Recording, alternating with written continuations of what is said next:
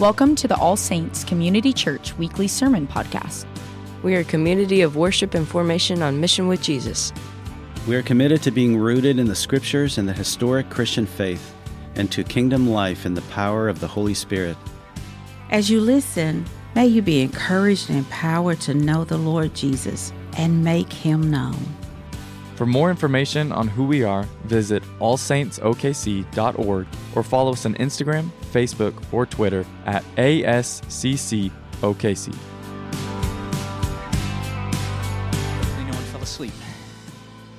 So, the title today is River People. You'll understand what that is as we keep going forward, probably pretty quick. And uh, it's not a good summer title. I know we're in the middle of that right now. But, um, but yeah, why don't we go and open our Bibles to John chapter 7?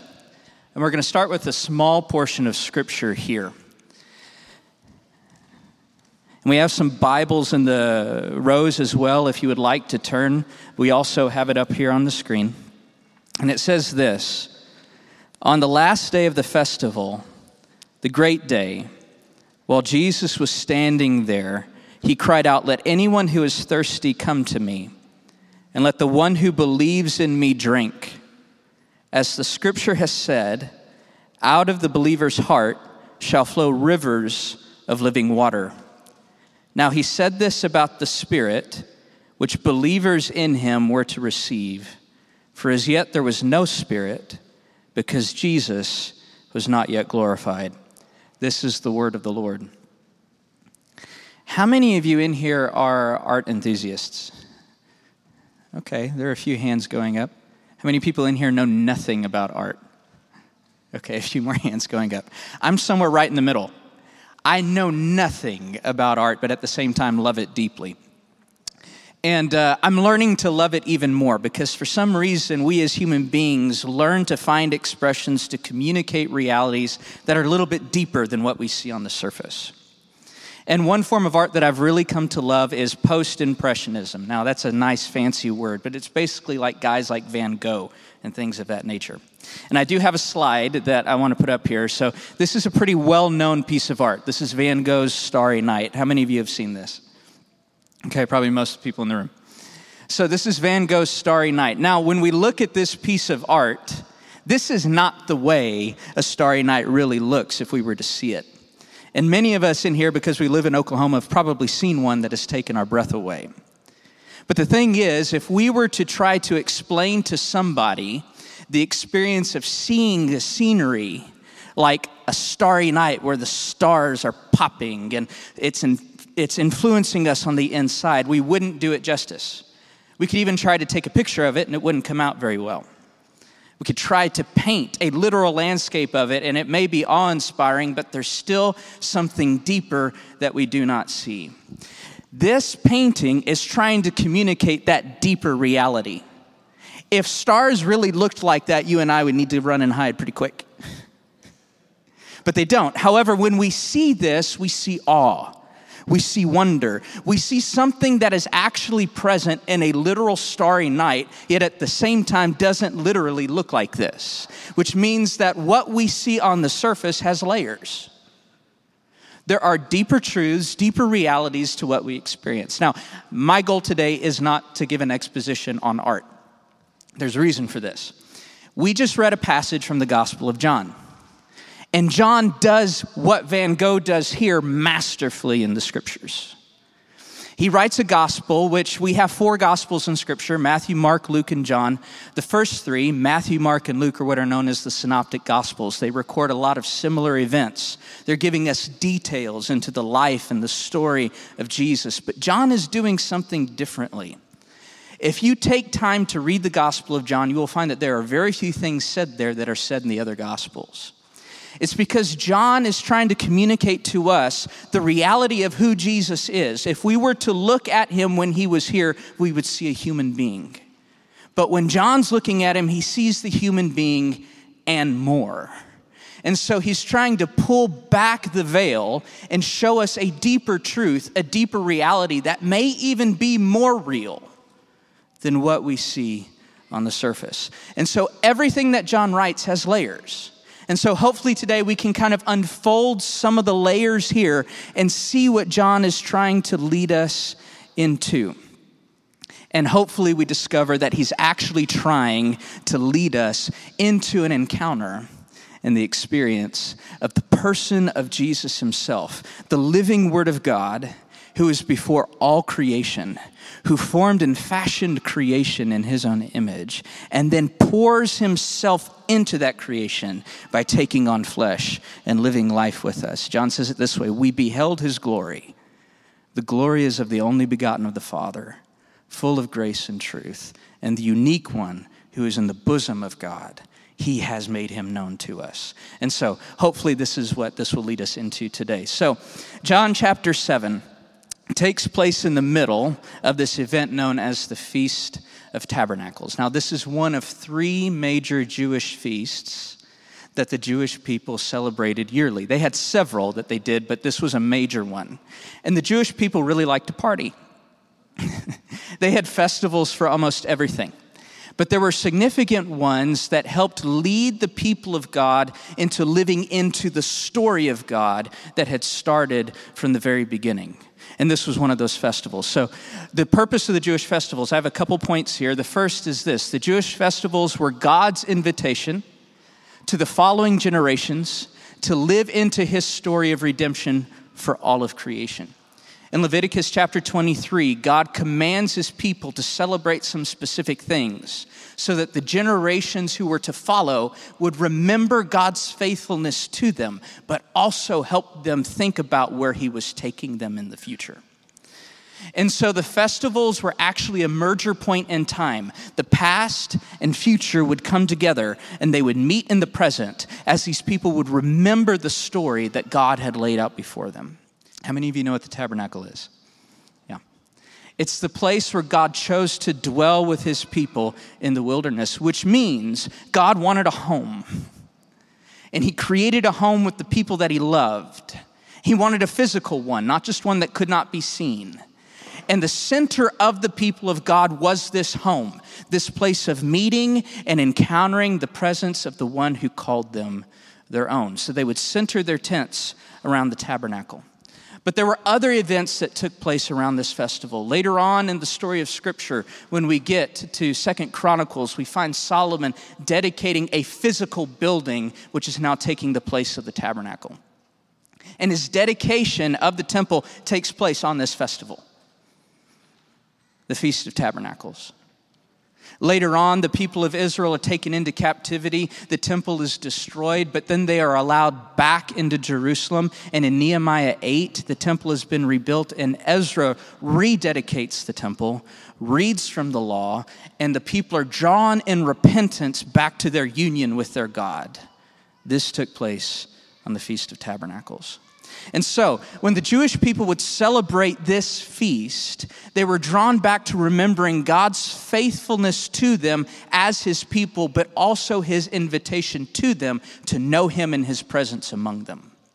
And so, when they would celebrate this festival, the Jewish people would come to Jerusalem and they would actually set up tents. And for an entire week, they would relive the story of the people of Israel wandering in the wilderness, but their tents were facing the temple. And for the first six days of this festival, they would remember what God did in the wilderness.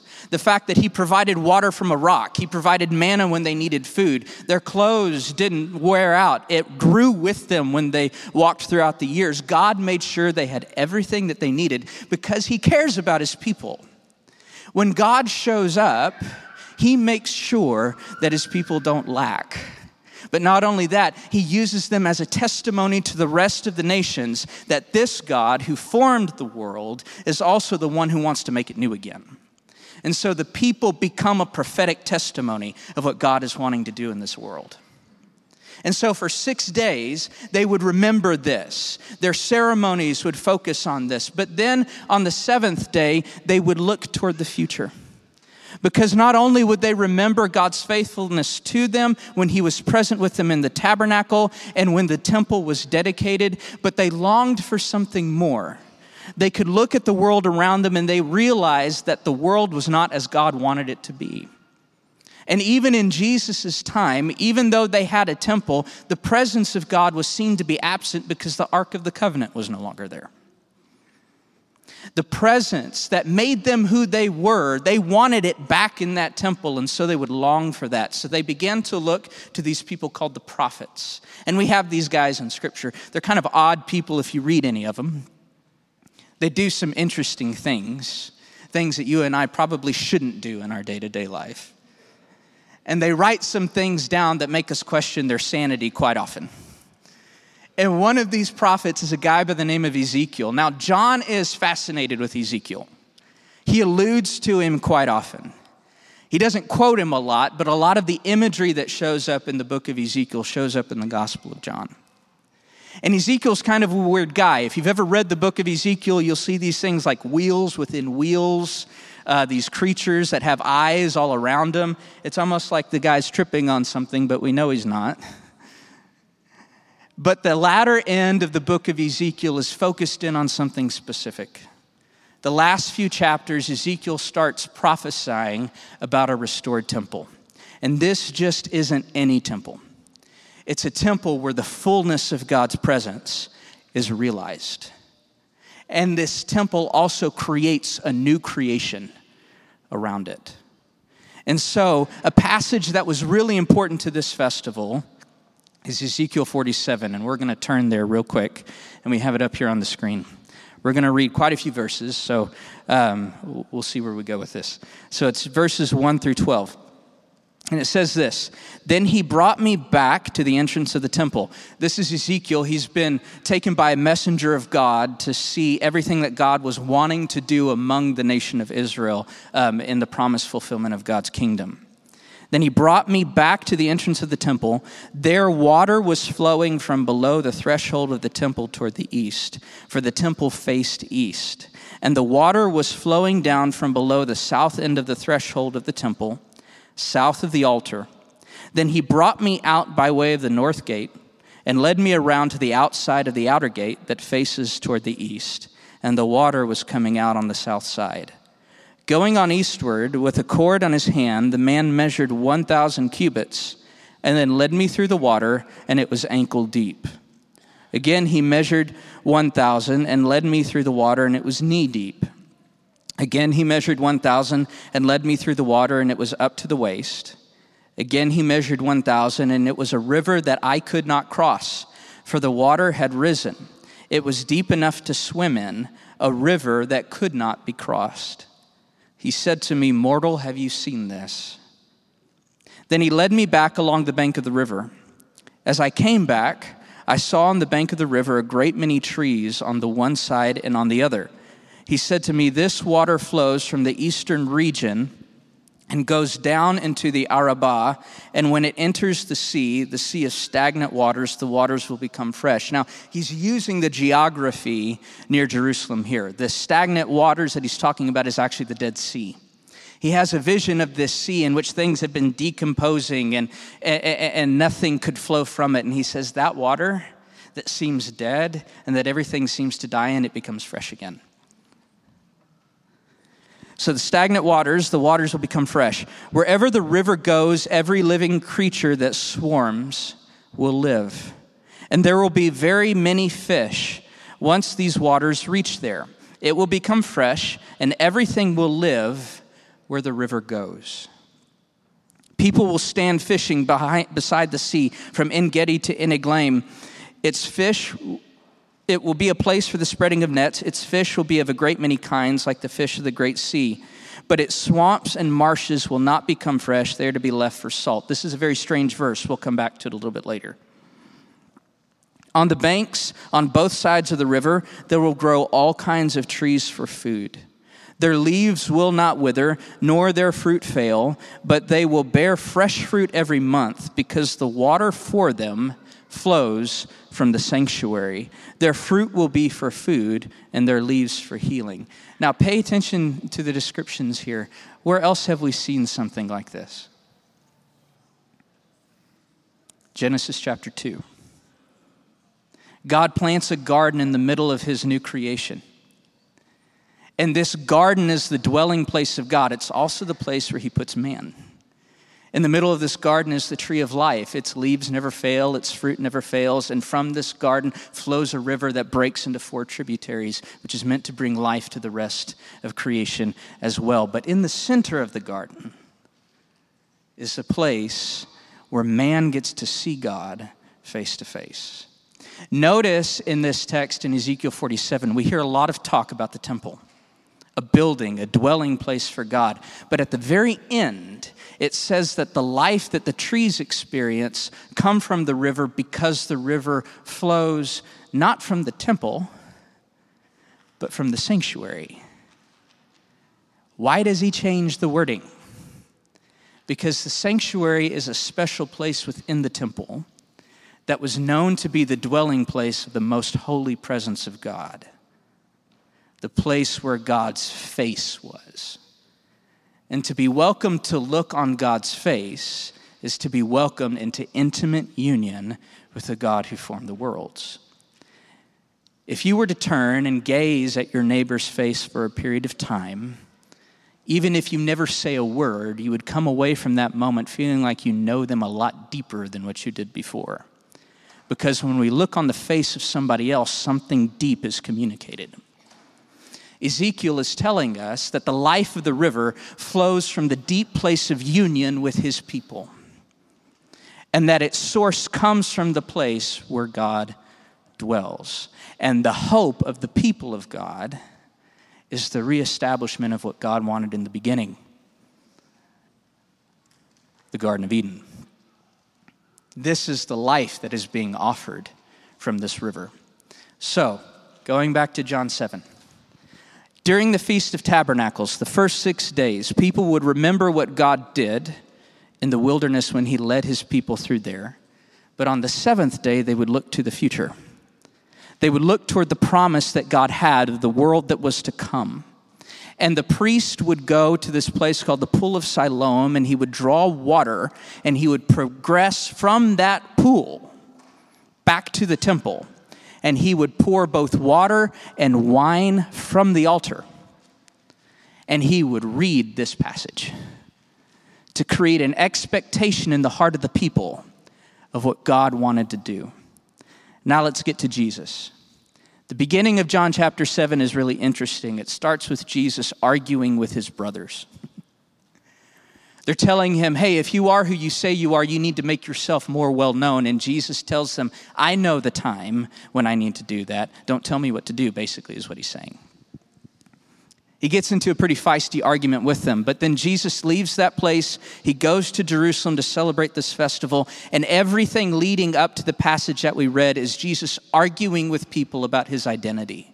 In other words, they're questioning who he is. There's conflict, there's friction. This is John's way of communicating to us that there is darkness in the world that is wanting to silence the light that comes into the world through Jesus. But the cool thing about it is, is that the light is never put out. John chapter 1 and the light pierced the darkness, and the darkness cannot overcome it.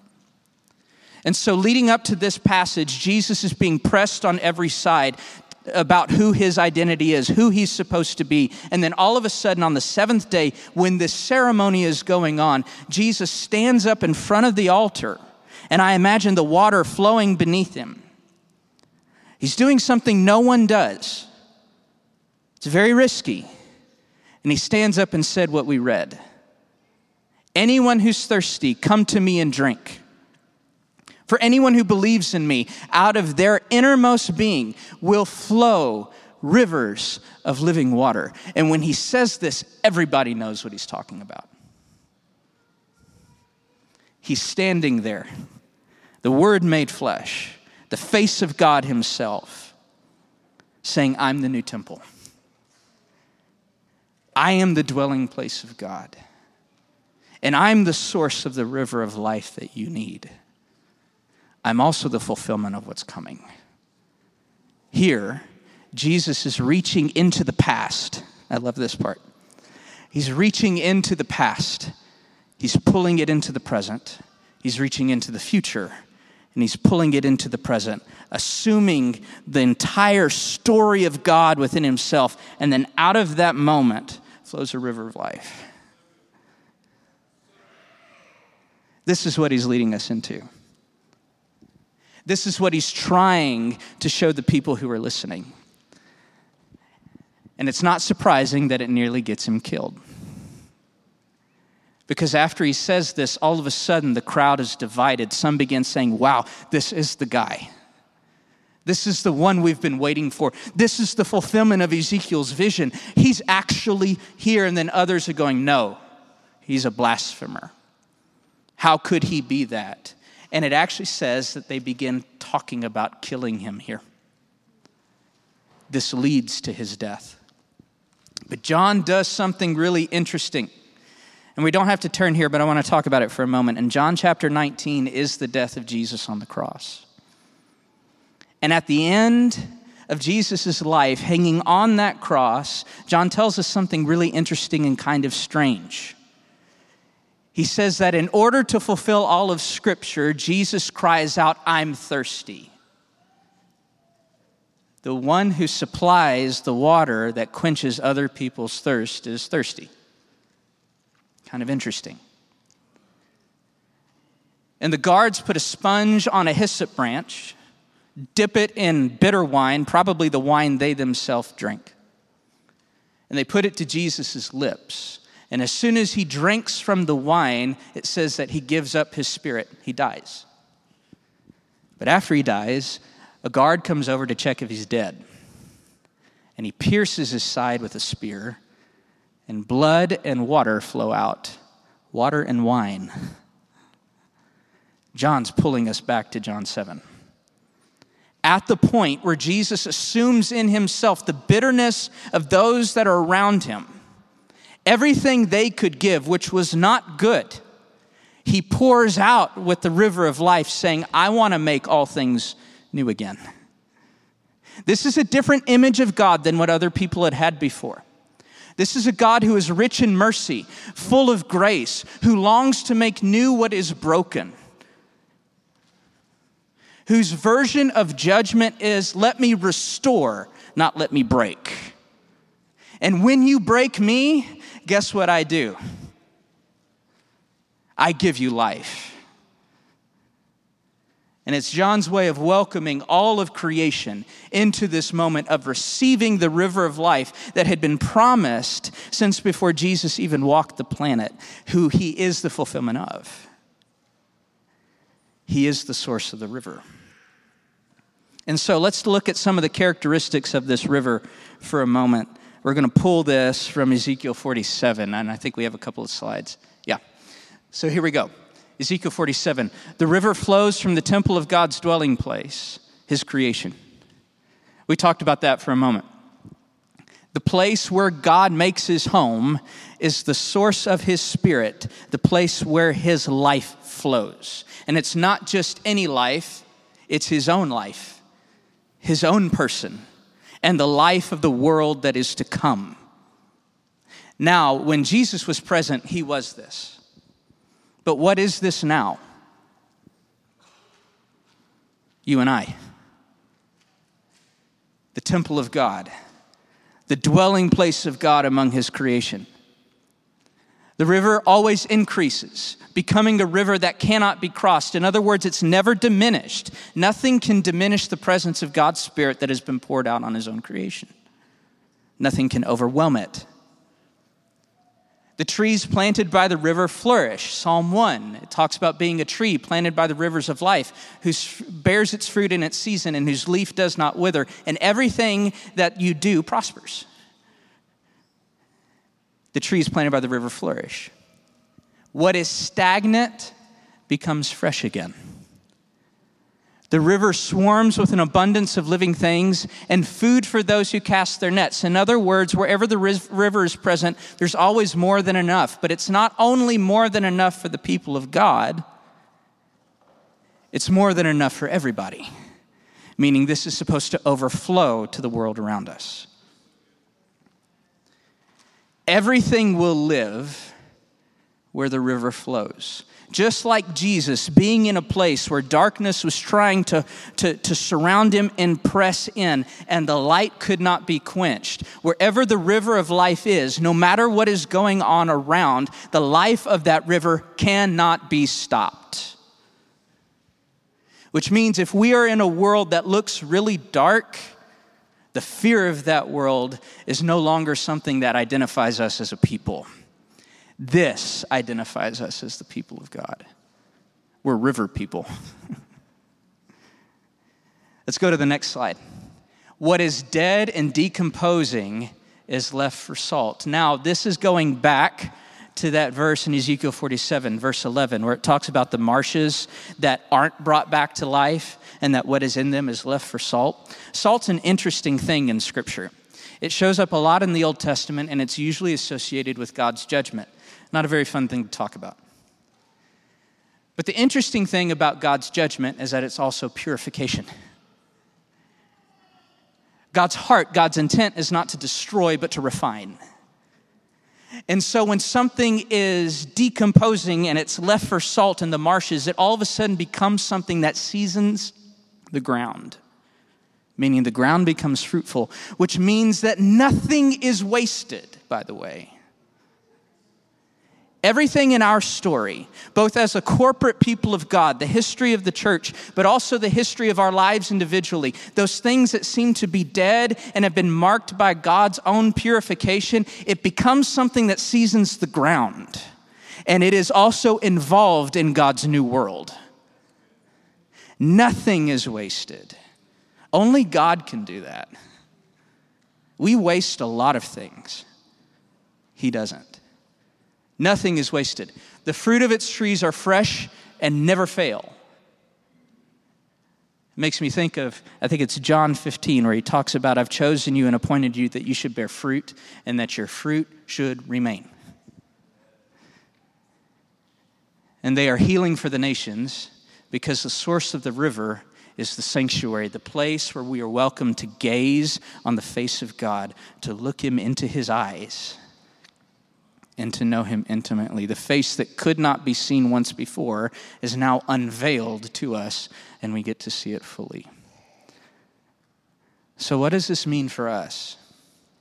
I want to turn to one more place, and that's Revelation chapter 22. I promise this is the last thing we're going to read. Revelation 22, we're only going to read a few verses, and it's verses 1 through 4, and it says this Then the angel showed me the river of the water of life bright as crystal, flowing from the throne of God and of the Lamb through the middle of the street of the city. Notice that there is no temple here, by the way, there's a throne because God has come to fully dwell with his people. On either side of the river is the tree of life with its 12 kinds of fruit, producing its fruit each month, and the leaves of the tree are for the healing of the nations. Nothing accursed will be found there anymore. But the throne of God and the Lamb will be in it, and his servants will worship him, and they will see his face, the sanctuary. There it is. And his name will be on their foreheads. What if, even though this is a hope we expect will come more fully at one point in time, what if this is what we see in Jesus in John 7? And this is the picture of who we are now. We stand as a people who gaze on the face of Jesus, called to the point of worship. A people whose hearts are postured in reverence of our God, but also in deep intimacy of the one who loves us beyond words can comprehend, who sees us fully, by the way. Both the things we like about ourselves and the things we don't like about ourselves, and says, Hey, you get to stand here and look at me fully seen, fully known, fully exposed in front of Him, and fully accepted. Accepted in the presence of our King, staring at His face, gazing on Him, worshiping Him, and then the river of life flows to us bringing healing wherever things need to be healed in us, but then it begins to flow out of us to bring healing to the rest of the world. We become deposits of the new kingdom that God is bringing into this world. We are river people. Now, I had a couple more slides, but I think we're going to forego. Yeah, if you want to write that down, you can. But I think I'm going to make this a little brief because time is running short. The Vineyard Movement, if you're familiar with it, is a movement that is rooted in worship. From the very beginning, its leaders, John Wimber and others, made sure that the people that were part of this movement were a people that knew how to sing to God and not just sing about Him. In other words, they were a people that gazed on the face of Jesus. That's the foundation of who we are as a church. We are a people who gaze on His face. But it didn't end there the movement began to turn into a healing movement, meaning that the people who gazed on the face of Jesus, who were centered in the worship of the one who was and is and is to come, the worship of the Lamb who is worthy, began to move out with hands of healing to minister life to those who were around. This is what the movement became. This is who we still are. And this is what we are being called to a people who gaze on the face of Jesus drawn to Him in worship, and become outlets and hands of healing for the world around us in every way, shape, and form in bodies, hearts, and minds. The river of God is made known in and through His river people. that is who we are. And so today, I would like to close with another moment of prayer and kind of an exercise to just welcome this life to us in a new way. Is that okay with everybody?